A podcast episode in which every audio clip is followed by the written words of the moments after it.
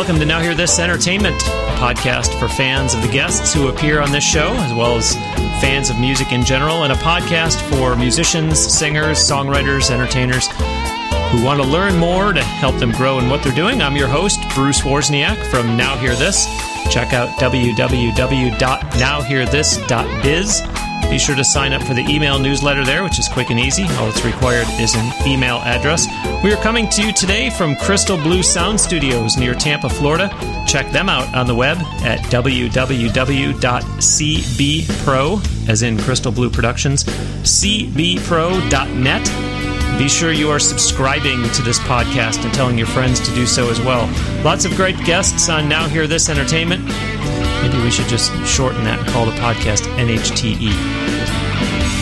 My guest today is right here in the studio with me.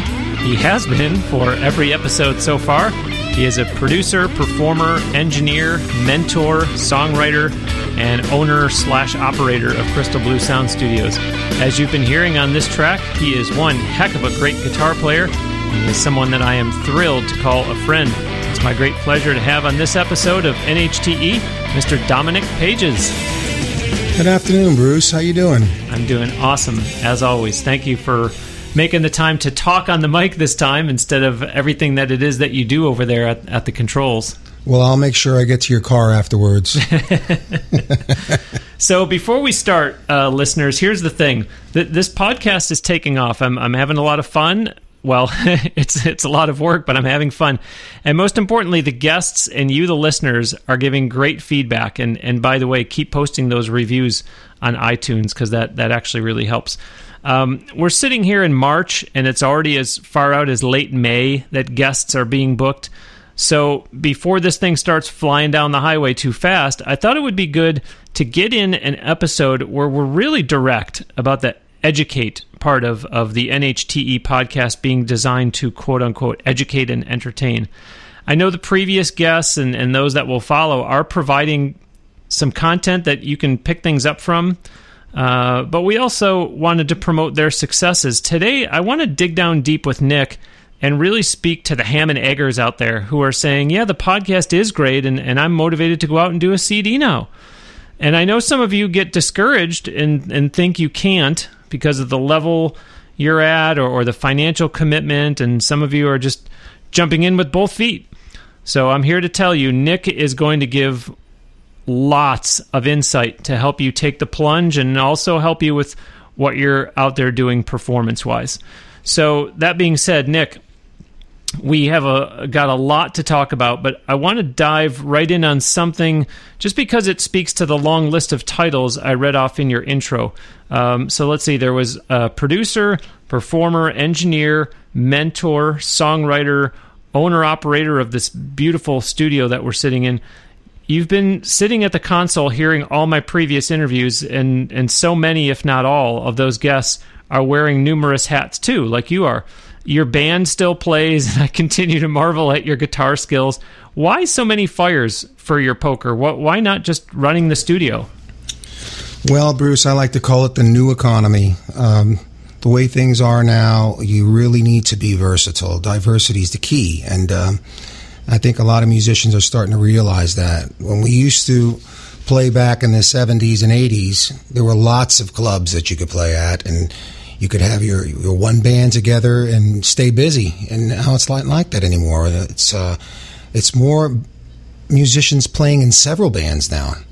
So I started to recognize this trend uh, about ten years ago and decided that I needed to become more diversified. So uh, I started to take on some new things, and I discovered along the way that the diversity was actually improving my skills at creativity. And it was also opening me up to other endeavors. And I know that you've even talked about, um, you know, that, that it's okay. You know, a lot of these a lot of these guests, you know, will have you. You always talk about having one thing that's kind of a go-to as a fixed income. Uh, and I think I think what you've been implying when when you and I have had those conversations off air, you know, is that's what allows you to do these other ventures that, that we're talking about, yes? There's no question about it. It's important to have some some kind of a financial base in place. Um, I didn't mean to rhyme that. But, uh, but a, a lot of times it's good to get involved with other musicians, whether it be working at a... Um, you know, store that sells music equipment or writing blogs and things like this. So you surround yourself with the other musicians and you get to know them, and that's how opportunities seem to, to come to you. So it's important that you try to get something that is permanent, but you move fluently through the music community so that you can see what those opportunities are. At the same time, wearing so many hats, trying so many things can really wear you down physically, though, and, and if one or two of them aren't going so well, it can wear you down emotionally too. Oh, that's true, and you and I think musicians find that out more and more as they get older, because you start when you start to diversify, your time starts to dwindle. So it's it's it's very important that you take the time to balance your schedule. You know, um, I would be uh, even say that it's, it's which I should say it's fair to say that you're more effective and least amount of time with proper balance. So I think it's important that people realize, and musicians especially, that if you don't, if you if you burn the candle at both ends, your creativity seems to creep a little bit, and sometimes the music can become a chore. And really and truly, it's a privilege to play music. Yeah, and I know uh, just the other day I had a phone call from a songwriter, uh, performer up in Nashville, and and you know she was calling me to, to see about, you know, possibly booking her, and and, uh, and and you know, and she said what you're describing. You know, she said that she works twenty-four seven, and you know, and I'm guilty of it myself. I mean, I'm a workaholic, and uh, you know, I, I'm I'm surprised that at this point there's not a big sign here in the studio that says balance. You know, because you always preach balance. You know, not not only in in, in what you're juggling musically, but you know, to balance and have some personal time. Boy, that's a good point. I may just post that up around here so I could see it. Um, balance is a funny thing. Um, the way society is today, everybody's multitasking. Everybody's busy. You know, um, a lot of times they're too busy to take care of themselves. And and if you're not doing the things you need to physically, emotionally, and spiritually, you seem to get out of balance, and then what happens is you, your focus kind of narrows, and your creativity kind of kind of dwindles. And I'm not just talking about music creativity; I'm talking about music, you know, creativity in your life. To to recognize that that's a true source of balance, creativity itself, and of course, you know, proper nutrition. And uh, and I always like to say meditation is a very powerful tool when it comes to quieting the mind and, and becoming more in the now. And it's interesting that you referred to a new economy before, and uh, you know now you, you just mentioned another another buzzword, which is uh, which is multitasking. So um, definitely the case. One thing that, that is vital to you in the work that you do is preserving your ears, because you're a sound man. I know that at one point you even started going to uh, in-ear monitors when you play live. The ears. Um It's very important that you understand that there is no healing the ears when there's hearing loss. I uh, noticed about ten or fifteen years ago, I started to have uh, frequency loss. And I also developed, uh, unfortunately, tinnitus, which is constant ringing of the ears.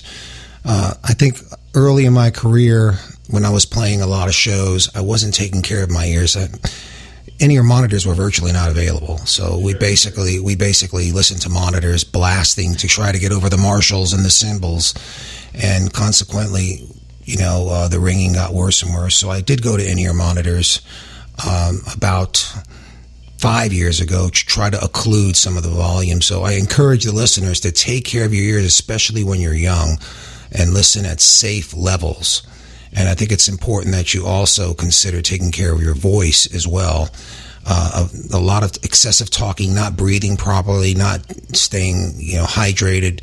All of these things can lead to a lot of problems with the chords. These are things that people should keep in mind, say, when they're getting ready to come into the studio to record, or they're about to have a gig. Or are you saying, no, if you're someone who sings, these are things you need to keep in mind on a daily basis? There's no question about it. It has not, it really has nothing to do whether you're gigging or going to the studio. If it's your instrument, you need to take good care of it. You need to understand the proper technique. You need to understand when your voice is tired, when your voice is dry. Uh, and, and tend to it on a regular basis. And I can't emphasize how important, although I don't practice it, it is to actually do a lot of vocal exercises on your own, a lot of breathing techniques, and there's dozens of places you can go online and get audio material to guide you through this. So it's very important that you continue to do that, or else you're going to pay the consequences later on. Mm. Uh, I, I know you consider yourself a lucky man in that uh, you get to help people. To, to use a, a Nick Page's expression, you help to you get to, you get to help people realize their dreams, and and that might sound cliche though. So so tell the listeners w- what I'm getting at with that.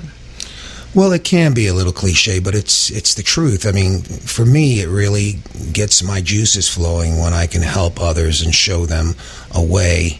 Uh, I like to create maps for them, road maps to where they want to go, and, and I always try to give them options. In other words, I, I never give anybody one set of instructions to get from one place to another. It's just, you can do this or you can do this, but this is this. Because really and truly, an artist should follow their heart. Or musicians should follow their heart. If you want to get somewhere, that should be your destination, but you should examine the different types of avenues and roads that you can take to do that. So it's important that you um, recognize um, that how important it is to serve others as well. I've, I've been fortunate here at Crystal Blue to um, assist other types of artists that were realizing, trying to realize dreams. One of them, Wills Belton, a uh, local dentist, yeah. that was actually... Uh, yeah, non-traditional type artists. Absolutely. And uh, Wills came to me uh, in two thousand five and said, hey, I got a song I'd like to do. As a, excuse me for interrupting. As a fully practicing dentist, he came to you. Absolutely, yes. Um, as a matter of fact, I originally met him. I played at his wedding. Oh, no kidding. My band played at his wedding uh, like twelve years prior. Wow. And we kept running into each other, him and his wife, Kathy. And uh, the next thing you know, he approached me and says, hey, Nick, where can I get a recording done at? And I said, Bill, it's funny you say that because uh, I have a recording studio. And one thing led to another. And uh, he came in and, you know, he needed some coaching. But it was it was amazing to watch him grow during that first C D. And lo and behold, now he has three that I've produced. Wow, wow. And, and and there you go, uh, listeners, rewarding for Nick to, to help a, a guy who's a dentist, and, and as far as I know, Nick uh, still practicing to this day, right? Uh, helping him realize his dream that, you know what, it, you know the dental field is great, but I just have this dream, I just want to record some music, and, and as you just said, lo and behold, three C Ds later. So that that's great. You're right. It's about following your heart and uh, and recognizing that whatever you want is within your grasp if you're willing to work for it. So talk about how you handle clients in terms of them being ready to come in the studio, especially since some of them are either, and you just mentioned Wills Belton, you know, they're either coming in to a studio for the first time, or they're coming here straight from school or from work, or they're coming here straight from a, a disagreement with a family member or a friend. Oh, boy. Well, I can certainly relate to all of those situations. What I always do, and it's uh, a kind of a, a rule here, is I always have a, uh, a, a consultation, and that's a that's just to see if it's a good fit. So, so when we're sitting here, we're discussing, you know, um, a potential project. It's not so much about the project as it is a, as it a, as it's about the person, the people that are working together, because there's a chemistry that goes into recording sure, and creating, sure. and it's important to see that you're on the same page. And what I try to pick up from them is what energy they have, you know, and lo and behold, everybody might agree with this, but every musician has some insecurities, you know, no matter what level they're at, they're there. And I try to try to, you know, get to the bottom of those so I can know how to deal with those types of musicians. And, I, and what I try to do is teach them the process and give them the options right from the get-go to see if it's a good fit. And then I'll tell them to just, you know, get back with me after that, and you know, and then we discuss. We'll go into then preparing for the session. Mm-hmm, mm-hmm. Well, and that's you know that's an important step because you mentioned that the chemistry is necessary, uh, and and sometimes I, I think people don't realize in an environment like that, you know, you Nick Pages, the owner of the studio, is interviewing them as much as they're interviewing you. They're coming here to check out the studio.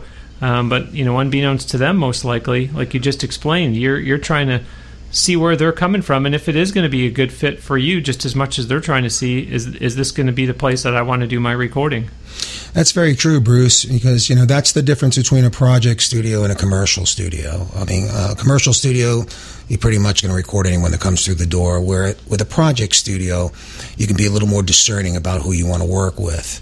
And uh, not that I shut the doors on a lot of people, but I really, for their benefit and my own, I try to make sure that we're geared for success.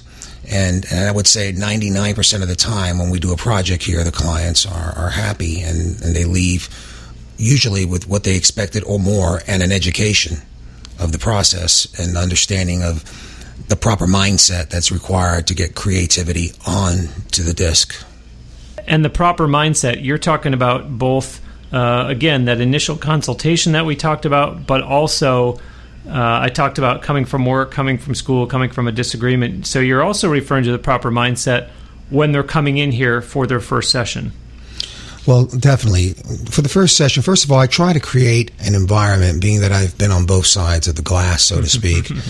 Uh, I try to create an environment that's calming, okay, and relaxing. Um, it's important that you are relaxed, just like a pro athlete needs to be relaxed when they're performing. It's the same thing with musicians. So you, you need peace of mind, and you need to check your ego at the door and make sure that you're in a position to be as creative and receptive as possible. A lot of times I'll ask my clients, are you willing to let your songs grow? Uh-huh. And what I mean by that, are you willing, are you open for some suggestions and things like that? Because some artists are and some car- artists aren't. So you need to make sure that when you come in that you you have an idea of, you know, who you want to produce, what you want to get done, and you and you certainly want to make sure that you're in the, in the proper mindset to, to do this. And, and uh, we have a lot of suggestions around here we try to, to do uh, before sessions, and some of them are, you know, in regards to what they did the night before, um, as far as what you eat and meditation, things of that nature.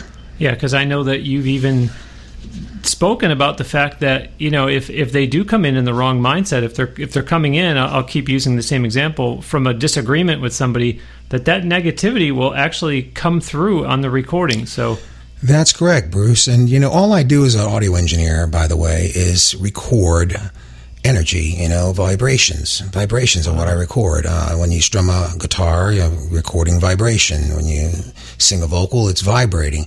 But the intangible element is human vibration, which means whatever your energy is, is what ends up on that C D. It's wow. an intangible thing. You wow. can almost feel it uh, sometimes. I mean, it can go either way depending on the content of the song.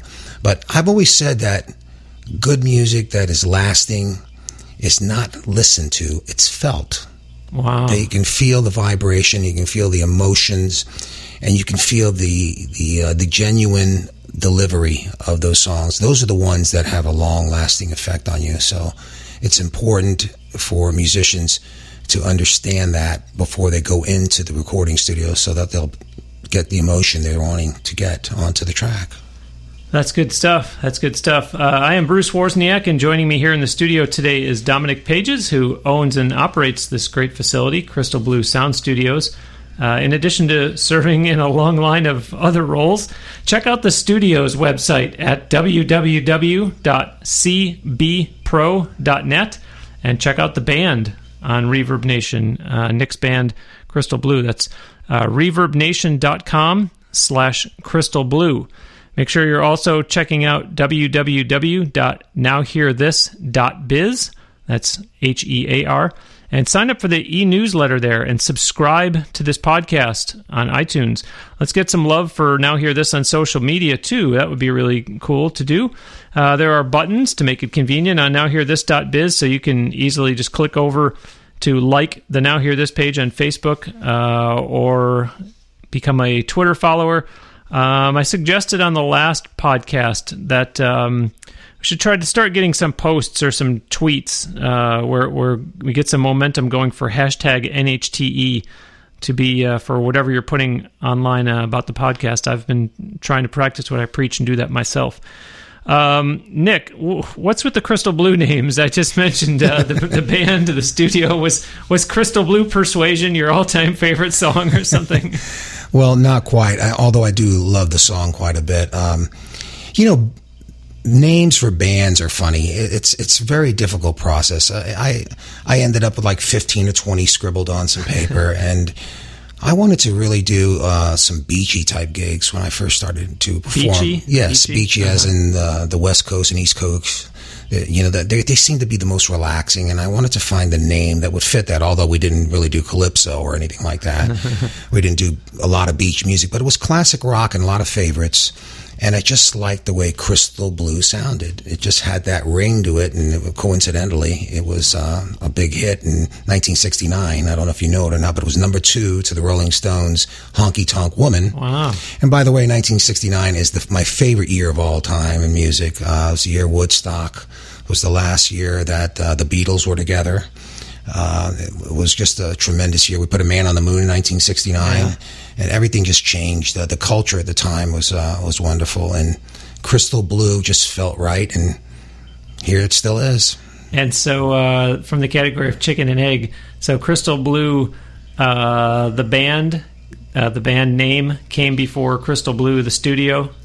Yes, it did. Actually, the original name for Crystal Blue was Second Chance. The uh, band. Crystal Blue, the band. The band. Uh-huh. It was, it was actually Second Chance. It was just a duo at the time. And um, it was just one of those things that um, felt right for the band, you know. Uh, Second Chance was because I'd given up music early in my career, depending on others. That's another good lesson uh-huh. to be learned there, too. You really need to learn to be somewhat self-reliant and not depend too much on others. And that's another subject you could always uh, preach about there, Bruce, because it's important to know that when you rehearse with a band for a long time and, and, and you lose a key member, it can be uh, a major setback. Mm, mm. So you have to be somewhat reliant. I think the community now is starting to do that, not to wander off from the subject. But yeah, it was Crystal Blue originally. Um, it's funny because Second Chance, you would think that that would be kind of the second incarnation of the band is, well, we were Crystal Blue and then we lost somebody, so we're going to give the band a second chance after all, and we're going to, and lo and behold, it was it was flip-flopped. It was the other way around. I was getting a, I was giving music a second chance to to, to capture see. me, and it did, and I, I see. I've been in its hold for quite some time. Wow, wow, that's cool. Uh, I do know this, though. Clearly, uh, the Beatles had had to have been your all-time favorite band, yes? Yes, I know. I, and a lot, so many people say that, but it but it really changed the game for me at a very early age. I, I actually witnessed the nineteen sixty-four performance on live on the black and white console, and it was just so um, amazing the, uh, to Ed me. Ed Sullivan Show on the Ed Sullivan Show. Mm-hmm. Excuse me, uh, and it was just so amazing to uh, to see that. And I said, "That's what I want to do." Wow! And um, it just started out with. You know, uh, my uh, uncle bought me a drum set, and I kept the neighborhood awake every night. In an apartment building in New York, they were banging on the steam pipes.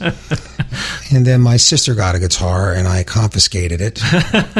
And I taught myself to play all those instruments. But yes, the Beatles were the beginning of it, and you can I still use some of their influences today. Well, know, and uh, and for those that have the pleasure of getting to go see uh, Crystal Blue perform live. Uh, the band, uh, you always have you always have a, a small handful of, of Beatles songs uh, in in your set uh, every every night. Every time uh, well, well, we love the Beatles, and uh, we have a, a lot of good harmony in our band. You know, with three vo- three, three or four vocalists actually, and uh, we just love to play Beatles songs. They make us feel good, and people love them. So we'll continue to do that. Now, out of all the hats you wear, I think I left out. Still even one more, because you've gotten yourself really immersed in the community over the years here in the greater Tampa Bay area too. Um, I'm going to say, is that right? I know it is, but but just to elaborate on that, because I, like I said, I read off this whole list of things um, you know that, that you're doing, but uh, it's it's definitely worth mentioning what you've been doing out in, in this area. Well, I'd like to say that I stumbled into this situation, but I don't believe you stumble into anything in life. Um, back in nineteen ninety-five ninety-six, I, I was given an opportunity to play a local festival for a, for a, for a church mm-hmm. here. And uh, as I went to perform, we got canceled because we ran out of time. And mm. I had noticed that the uh, the sound engineers were kind of asleep at the wheel, if you would. You know, they didn't really know what they were doing, and I mentioned that, you know, I'd be glad to help out next year, you know, because I thought I could help them. And that kind of segued into working with churches. Uh, I currently work with some churches locally now as an audio director, and cons- I do consultations and things of that nature. It's just a way for me to, to give back to the community, because they, they've given so much to me. And I, I feel that I'm, uh, you should use the position I'm in to, to be of service, because that's what really makes me tick. And I know um, uh, for the listeners who are nowhere near uh, our local area, uh, Tampa, Florida, there's a uh, tremendous facility here, the Moffitt Cancer Center. And I know that uh, you even recently did a, an event. Is that what it was, an event that, that they were doing? Yes, it was very interesting. They uh, they had a, a three-year event. I've, I've done it for three years now. It was mm. called Moffitt Makes Music. And uh, it's the employees of the hospital were, were all called together to... the musician ones to, to perform. And we uh, did some concerts here around the area, and I, I supported them and, and did sound for them and helped them organize those events. That's interesting. I didn't I didn't know that you've done it for, for three years. I thought this uh, latest one was, was the first and only. Uh, now, um, speaking of having an eye toward the community, as if everything that we've talked about so far wasn't enough, you are launching a really cool new initiative here at the studio aimed actually not, not only at, at West Central Florida, here uh, what I like to call the greater Tampa Bay area, but Central Florida too. Tell tell the listeners what that is. Well, my latest endeavor, my latest endeavor, excuse me, is called Abbey Ridge Live. Um, what I'm trying to do with Abbey Ridge is invigorate the Central Florida original music scene. It's... Um, I hate to use the word floundering, but it has been in bad, in dire straits for the last few years. It's nothing like some of the other cities. Uh, uh, so I, I wanted to start a grassroots type movement to showcasing bands, you know, with an online in-studio concert series where I feature different artists and try to mix and match the genre, so that we can kind of encourage the community to help one another as opposed to this dog-eat-dog mentality that's out there sometimes between musicians. Yeah, absolutely. And and I read uh, an article on your website in researching for this interview that um, Abbey Ridge Live, it's kind of described as a cross between a house concert and uh, what you see on Palladia uh, with Daryl's House. I fell in love with Palladia's, you know, uh, Daryl's House. I fell in love with that show because it was just a great way for musicians to share each other's music. And although we're not going to do that at the beginning, we, we do plan on doing some collaborations like that. But it's just uh, it just was a, a wonderful, intimate setting, and that's why we like to have a few select guests sit in with us so they can see, get right on top of the musicians and see literally what it's like to be on stage with them. But also at the same time, one element that Abbey Ridge Live has that uh, Daryl's House does not is uh, a small, intimate little audience, people that get to come here and actually watch it be filmed live. I think that's important because I think that the musicians like that too, because they can really get connected. The musicians like it, and, and, and the people that are here can see what it's like on stage up and close and see what it's like to be on stage, if you would.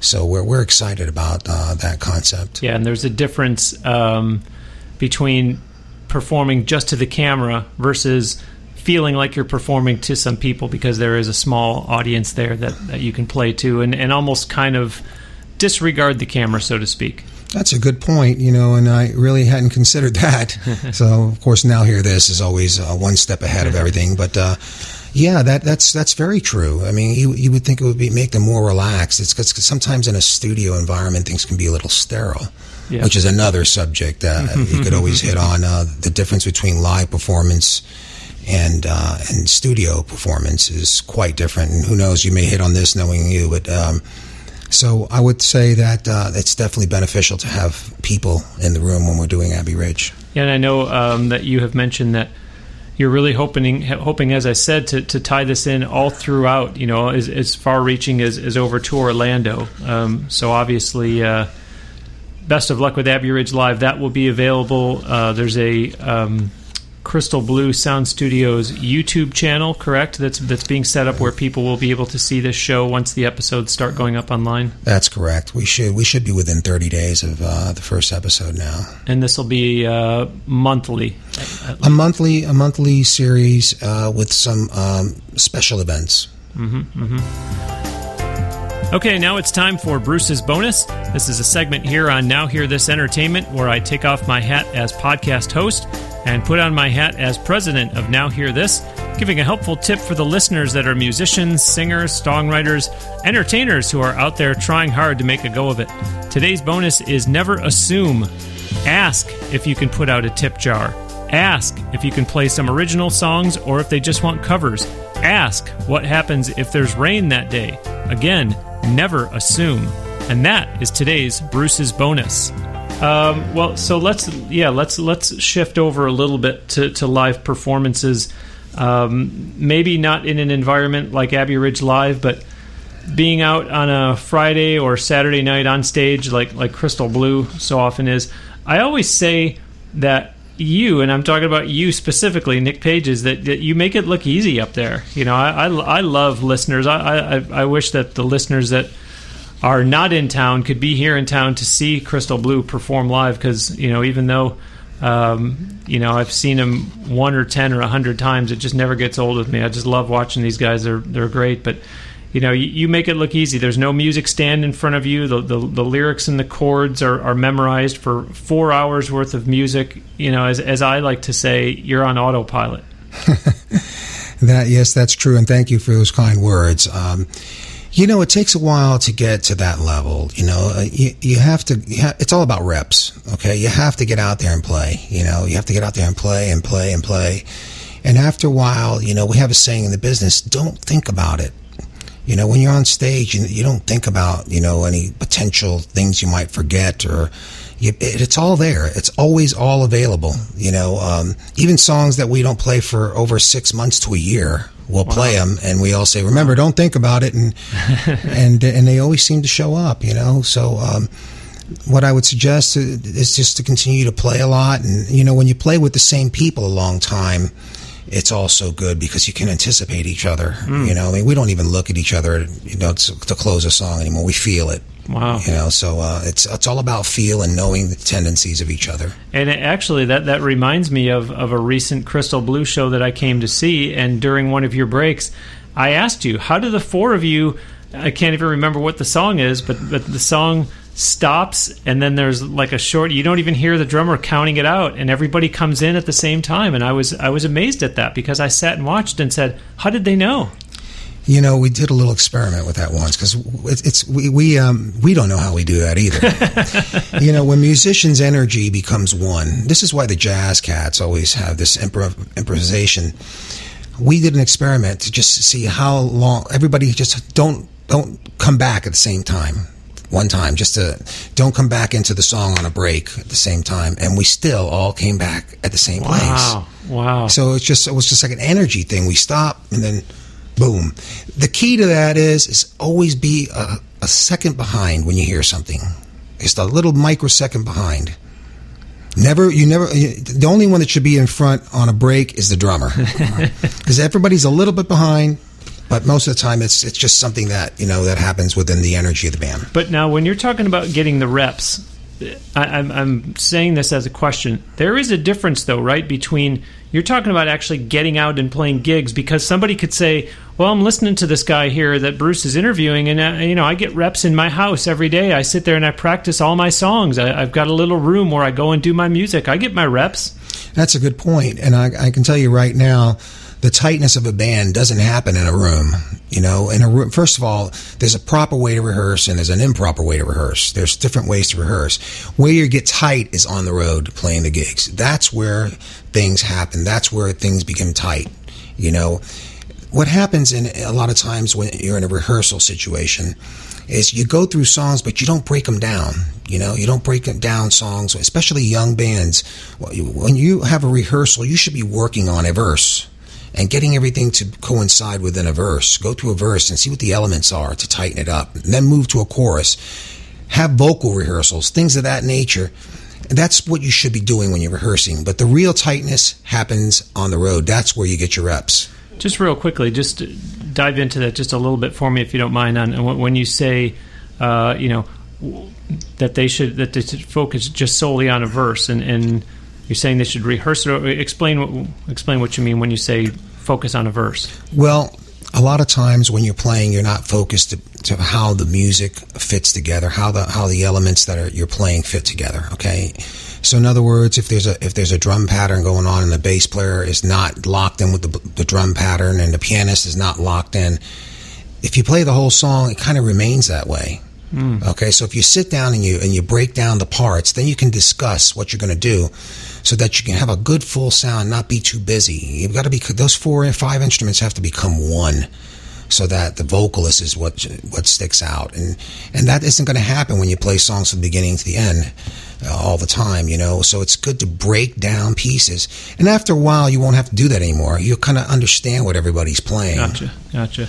Well, um, you know, you have, for all intents and purposes, performed for decades as as anything but a solo act. I mean, you mentioned that initially uh, Crystal Blue, or Second Chance as, as it was known, was, was a duo act. So in a duo, a trio, a full band, uh, one thing there, though, is is you're dealing with, with other personalities, maybe other egos, uh, people's schedules, availability. How can a band, I'm going to say harmonize together, but in a non-musical sense, so that they can thrive for years and years? I mean, heck, look at look at Rush. You know, they're they're in their fortieth year here in two thousand fourteen. And okay, other other than, you know, John Rutsey playing drums on their first album, it has pretty much been Geddy, Alex, and Neil all that time. So, as someone that plays in a band and has for years and years and years, Crystal Blue has been, I think, twenty-three years now. What advice do you have for the listeners that aren't solo acts, so that they can peacefully coexist for the long haul? Number one is patience. Okay, it takes time to find the right people. Okay, um, there's so many things to consider other than musical talent when you're choosing members to play with. Okay, it starts with talent. You want someone that's talented, but you also want to have somebody that you mesh with. You know, you want the chemistry to be good. You you need to make sure that you don't have any kind of domestic issues coming in, or uh, you know, uh, you want you want reliable people that are professional. And and what you want to do in those situations is just be patient till you find the right people that you can rely on. In today's music scene, you know, there's a lot of interchangeable parts. That's how Crystal Blue was kind of formed, you know. We had ten versions. I mean, this, this is ten point oh now. I quit counting. But there was always a key, a key member that would leave, and, and it, I was always in a position of having to somehow upstage what we just came from, because it's always a down. When you lose a, when you lose a key member in a band and your fans come out to see you, it's always, it feels like a letdown to them, because they're mm. so used to something. So you have to have something that's better, wow, so to speak, wow, or different. Mm-hmm. Okay, so that's the con- that's the combination that I used. Either I, I I did something that was better or different, and so you kind of kind of reinvent yourself. And then after a while, you'll find when you get the right group of people, you communicate better.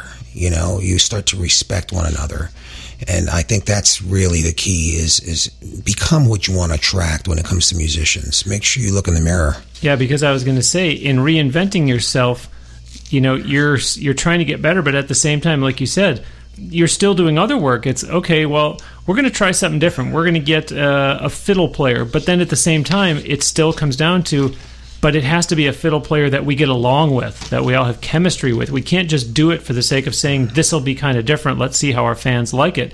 There's still the the, the element of and, and you know, look at when when Crystal Blue plays. You know, I come and see Crystal Blue play a lot, and you guys take a break. And you and you sit together. You know, and one guy walks off, his wife is here, or one person walks away because they've got a big party of ten that all came out to see them. But by and large, I mean, you know, that tells me that, that Crystal Blue has some real cohesion, that you guys are up there for hours playing, and uh, not to mention, and, and we'll talk about this in a little bit, but, you know, the, the setup and the teardown and everything. But even on your breaks, you guys are still sitting together. Well, you know, there's a great opportunity when you have a band of brothers, is what we call ourselves, and the camaraderie is unbelievable, because you become brothers, you know, when you're in that situation, and you're making music together, and you're in such a great place that you respect each other. You never get into an uncomfortable position anymore. It may be moments, not days, you know, like musicians usually fight for years in some cases, or never, forever. And and sometimes you'll regret that. I'm sure that John Lennon and Paul McCartney regretted that before John Pat. Well, not John now, but regretted that they didn't, you know, patch things up and do a little more music. So it's worth the wait. It's worth to have the patience to find the right people so that you can enjoy these gigs and still enjoy each other's company and actually care about each other. Well, and not to mention that, you know, certainly, uh, and, and earlier in the in the podcast, we talked about, you know, negativity will, will bleed through onto a recording.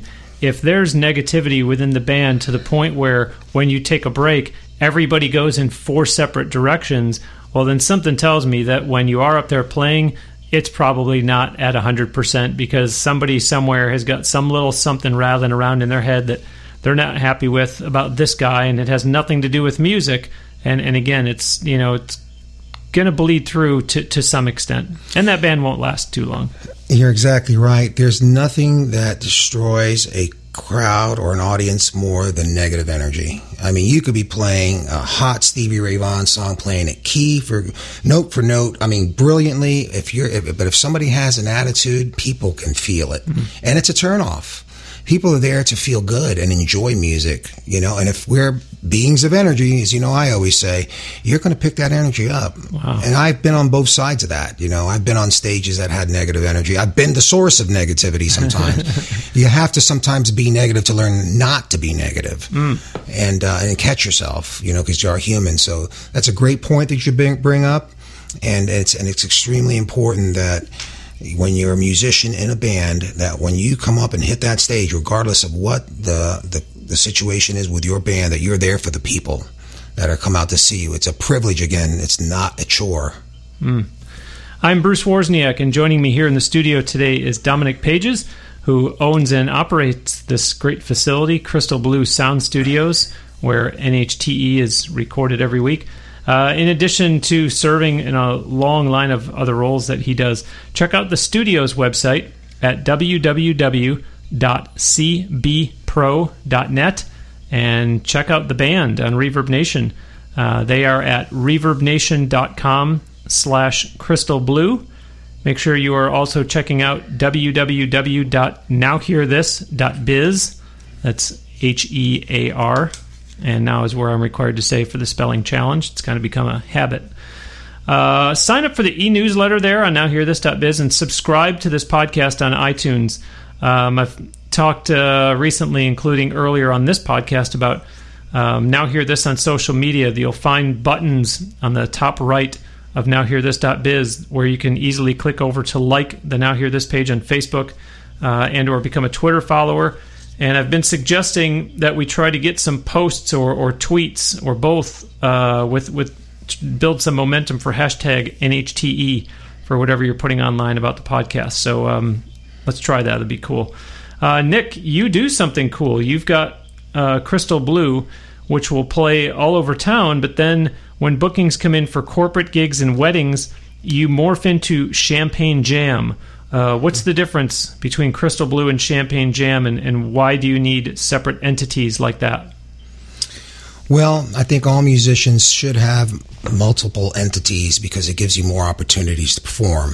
The Crystal Blue concept at first was a duo, then a trio, then a four-piece, and a five-piece, and up to eight pieces. Wow. And we just found that, uh, I, I just found that having a female on the front of a corporate event was a, a benefit. We could do it all then. So basically, Champagne Jam is Crystal Blue with a female vocalist. Okay, so when we uh, perform, and the, the repertoire is quite a bit different too. Mm, we we mm-hmm. cater towards the more danceable type of stuff, and and uh, it's it's kept us busy, you know, uh, from a small room to a large room to the corporate, you know, arena. So uh, it's beneficial to to offer yourself and your talents in a, a lot of different configurations if you want to stay busy. Yeah, and you also mentioned before that Crystal Blue was really kind of founded on the principle of let's be perhaps more of a beach-type uh, band, so to speak, and that's not what people are looking to hire for their wedding. That's a good point. You know, when when, when there's a wedding, the people want to dance, and they want to they want to slow dance, they want to fast, they want fast songs. You just have to be in a position that you're able to read a crowd because every wedding and corporate event's a little different. I've seen corporate events that go on with two-hour dinners and three-hour speeches, and people are exhausted at the mm-hmm. end, so music is irrelevant at that point. So you got to be able to, to stomach a few of those, but in, for the most part, you really need to be aware of, of what you need as far as your, your set list is concerned. and listeners, um, you know, take take a lesson from, from Crystal Blue and from Champagne Jam, because one thing that I always talk to uh, potential clients about that are looking at Now Hear This is that uh, Now Hear This will do a number of serv- services, but one of them is is helping with song selection and, and helping with wardrobe selection. And Crystal Blue looks, literally looks to the naked eye, a lot different than Champagne Jam does, because they are conscious of their wardrobe selection. They're going out to play a corporate event. They're going out to play a wedding. You know what, guys? We're getting dressed up for this one. We're all going to... Uh, I mean, I don't know if, if, if you go so far as to wear um, ties. I don't. I don't think you do. I don't recall if we I... have. Yes, we, we have. We've worn ties. We've worn tuxedo, tuxedos. Uh, there's a couple of members in the band that are not crazy about that, but uh, yeah, but it's very formal attire, jackets. That's correct. Yeah. And uh, and you got to remember, when you're out there performing, you have their eyes. Okay, so take advantage of that. You want to look good up there. You know. Um, Music is no longer a primary activity. You know, uh, we used to listen to albums and stuff in the sixties and seventies and get together and remember, what are you doing tomorrow? Let's listen to some music. That was a that was an event. Now oh, it's just passive. Wow. It's very passive now. You're exercising while you listen to music. You're usually in a car and you listen to music. You really need their eyes. So if you have their eyes, you should look your best. Well said. Well said. Uh, so describe a typical day, uh, you know, when, when there's a gig booked at night, you know, um, playing for, say, three or, or four hours somewhere on a Friday or Saturday night. Well, you, what you want to start off, what I usually try to do is make sure I have a light day before, you know, uh, that's not always possible if you're working a gig, and also depends on your age. But if you, if you're, if you're, um, make sure you have a light day, and, uh, and then it's, and then it comes time to load the trailer. Hmm. Uh, and uh, hook it up to a truck and bring it over to the gig. I, I would say a, a, an entire gig takes me about eight hours. Oh gosh, that's correct. Usually, I, I thought I, I thought I asked you about playing three or four hours somewhere, and you're telling me it's eight. Playing's only half of the time. The other, the other half of the the other four hours are travel time, set up, tear down. So it's not all, um, you know, it's it's not as glamorous as one would seem. Uh, one would think it is, you know, uh, in between, you know, before before the gig and after the gig. So I think you need to realize that it, there is some work involved. Well, and that's uh, that sounds to me like that's a prime opportunity for some of that negative energy to creep in, for people to say, uh, come on, let me sit this one out. I, I unload the trailer every time. And I'll, well, what do you mean? What do you mean? Why do you get tonight off? And it's a good source for band arguments. You know, uh, everybody has a different view of teardown. You know, uh, there's some people like to get right to it. Some people like to wind down. Some people like their cables, you know, uh, folded up the proper way, you know, tied off. And so it's important. I think it's important that you go with the right mindset and understand that you, it's nothing new. You understand there's a there's a setup and there's teardown. So why fight it? You know, just kind of go with it and have meetings if, if it's important uh, to you, uh, what the procedure is, and come to a, a decision on how that's going to take place. And once again, you have to realize that once it becomes a chore, you're not you're not in the zone. You're really not enjoying it. So it's not a chore. It's a privilege. It's a privilege to play. So keep that in mind. Uh, you know, a good mindset is going to lead to a good gig, good performance. Yeah, yeah, that's that's a very helpful tip. Uh, I know, though, that despite everything we just talked about, in the end, you you still, I can tell when I watch you, you still end up having a good time when you're up there playing with the band. Yes, I do. Uh, it's a, it's it's being free, you know. Uh, it's being free and being able to, like I said earlier in the show, it's it's an opportunity to become one. The four members become one and and and express yourselves with your favorite music. And. And and it's a, it's an important part of our society. People want to be entertained on the weekends. They want to laugh. They want to they want to remember songs. So it's I think that you need to go and, and do your job and with your heart, and you'll start to recognize that it's you, you got into music because you love it, and you never really stop loving it. You know, you just sometimes convince yourself that you do, but you never stop loving it. Uh, usually when you're in a position where you think it's a chore, it's because you're unbalanced. Mm. So that's the key word. If you stay balanced, you won't have to worry too much about being in a chore scenario as opposed to a privilege. Well, plus I know that you you often talk about a, a, a service that the studio provides that's really unadvertised, and, and you always talk about that music is therapeutic, and, and I'm sure that's what you're getting at in terms of why you do end up enjoying playing, and, and when you see the, the, the people responding to it. The music is therapeutic. In other words, you just described these people are working all week and they want to go out on a Friday night and, and they want to be entertained, they want to have a good time, and, and, and there you go. So so what do they do? They said, let's go see Crystal Blue play. Why? Because the music is therapeutic. Any music is. It really is. I mean, you know, um, music is healing. Music is a healing thing. Um, there's just something that touches your heart and your soul, that uh, when you hear a song and it touches you, the world goes away. You know, it's a, it's a much better alternative than, you know, uh, drinking or drugs or anything like that. Um, it's just something that I can't really put it into words. I guess it's just a, a, a, an inner joy that heals you, whether it be physically, spiritually, or mentally. Um, Nick, you have judged singing competitions and, and run sound during them also, and obviously it goes without saying that, that you see lots of people come through your studio all the time. Just talk a little bit about the people who say, oh, I've never had a lesson, it's it's just God-given talent. Well, there is a difference between God-given talent and, and a lesson. Um You know, there's just some people that are genetically born to sing. They've got it. They've got the juice right from the get-go, and uh, and I can always find that. I can always see that right away. I'm sure as you can. There's just the way they carry themselves on stage, the way they uh, they emote. Uh, they're just there's just a big difference between a natural musician and one that's been trained. Not that a trained musician cannot be a great musician, but a natural musician, it comes easy. You know, uh, so. I don't know how else to elaborate on the difference between the two. It's just something that you're born with, and you're blessed. Well, but uh, as someone that runs Crystal Blue Sound Studios, how do you handle the people that come in with that statement, hey, I've never had a lesson, it's just a God-given mm-hmm. talent, and, and, and they say it more from the standpoint of, of they've got a chip on their shoulder? Hmm, that's a good point, because it does come with some of some of that sometimes. I'm, I think um, the way I deal with it is I just allow it to be whatever it is, an acceptance, and and try to point out that um, you know it's that it is a gift to be a natural singer, and that you should honor that by being a good person. Yeah, and one you know one tip that I always give to very young singers is to make sure they get themselves into competitions that have judges who know what they're listening for, not not judges who are paid sponsors of the event and they're just going to say something nice about everybody, because otherwise all you're doing is you're being told by, and granted it's people who love you, but they're just telling you how great you are, and so you go around thinking that, well, I'm this great singer and it must be God-given talent, and in fact, you know, you need a, a an unbiased third opinion, a critical ear, Um, you know, to, to tell you otherwise.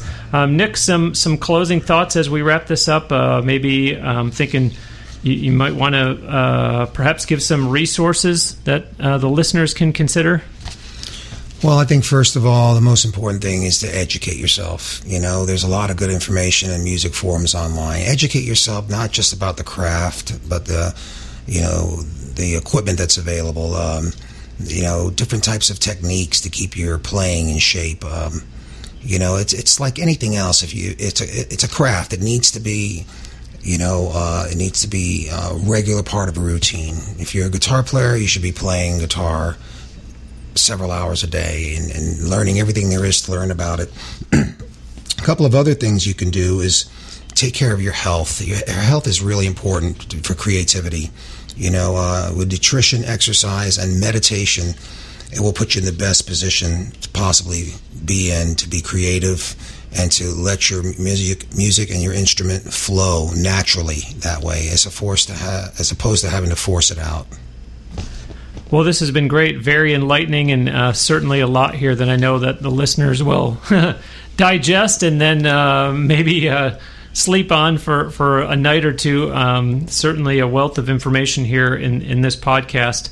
Uh, Nick, again, thanks for all you do for uh, this podcast on a weekly basis, and, and for taking the time out today to be the guest instead. Very much appreciated.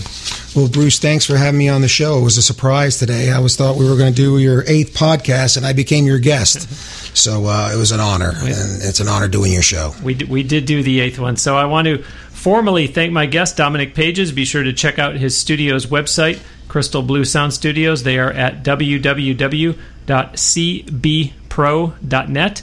And again, check out his band on, on Reverb Nation. They are at reverb nation dot com slash crystal blue. And don't forget, of course, to visit w w w dot now hear this dot biz, B I Z, as uh, the Canadians would say. And sign up for the email newsletter there by simply putting in your email address. And, of course, please do subscribe to this podcast on iTunes and tell your friends about it. And I will, in closing, ask you this. If you like this podcast, it really would actually help a lot if you take a minute or two to sign in to your iTunes account and uh, just post a short review on there and, and click on the stars for a rating as well. Thanks for listening. We'll send you out today with a song from today's guest, Dominic Pages. This one is called His Love Conquers All. There comes a time in everyone's life when challenge shades your eyes, and you don't understand cause you're doing things right, and the future looks so bright. Questions swirl inside your head, your emotions hurt and your heart is on a thread. You can't catch a breath, anxiety burns inside. Pick up yourself, it'll be alright. Summon your faith, hold on tight. Now is the time, let go, let go.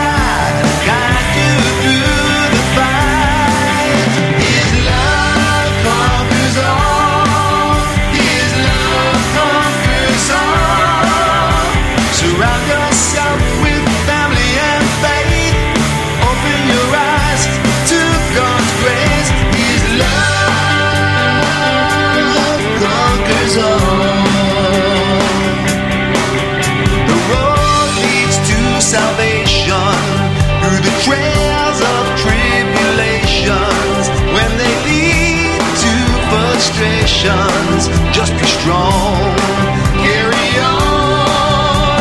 Free yourself from the shadow of doubt, an oasis of hope follows drought. Reach for the stars, keep your hopes and dreams alive. Pick up yourself, it'll be alright. Summon your faith, hold on tight. Now is the time, let go, let God guide you through the fight. His love conquers all. His love conquers all. Surround yourself with family and faith. Open your eyes to God's grace. His love conquers all. His love conquers all. Release that fear and shed those tears. There's glory in His cause. His love conquers all.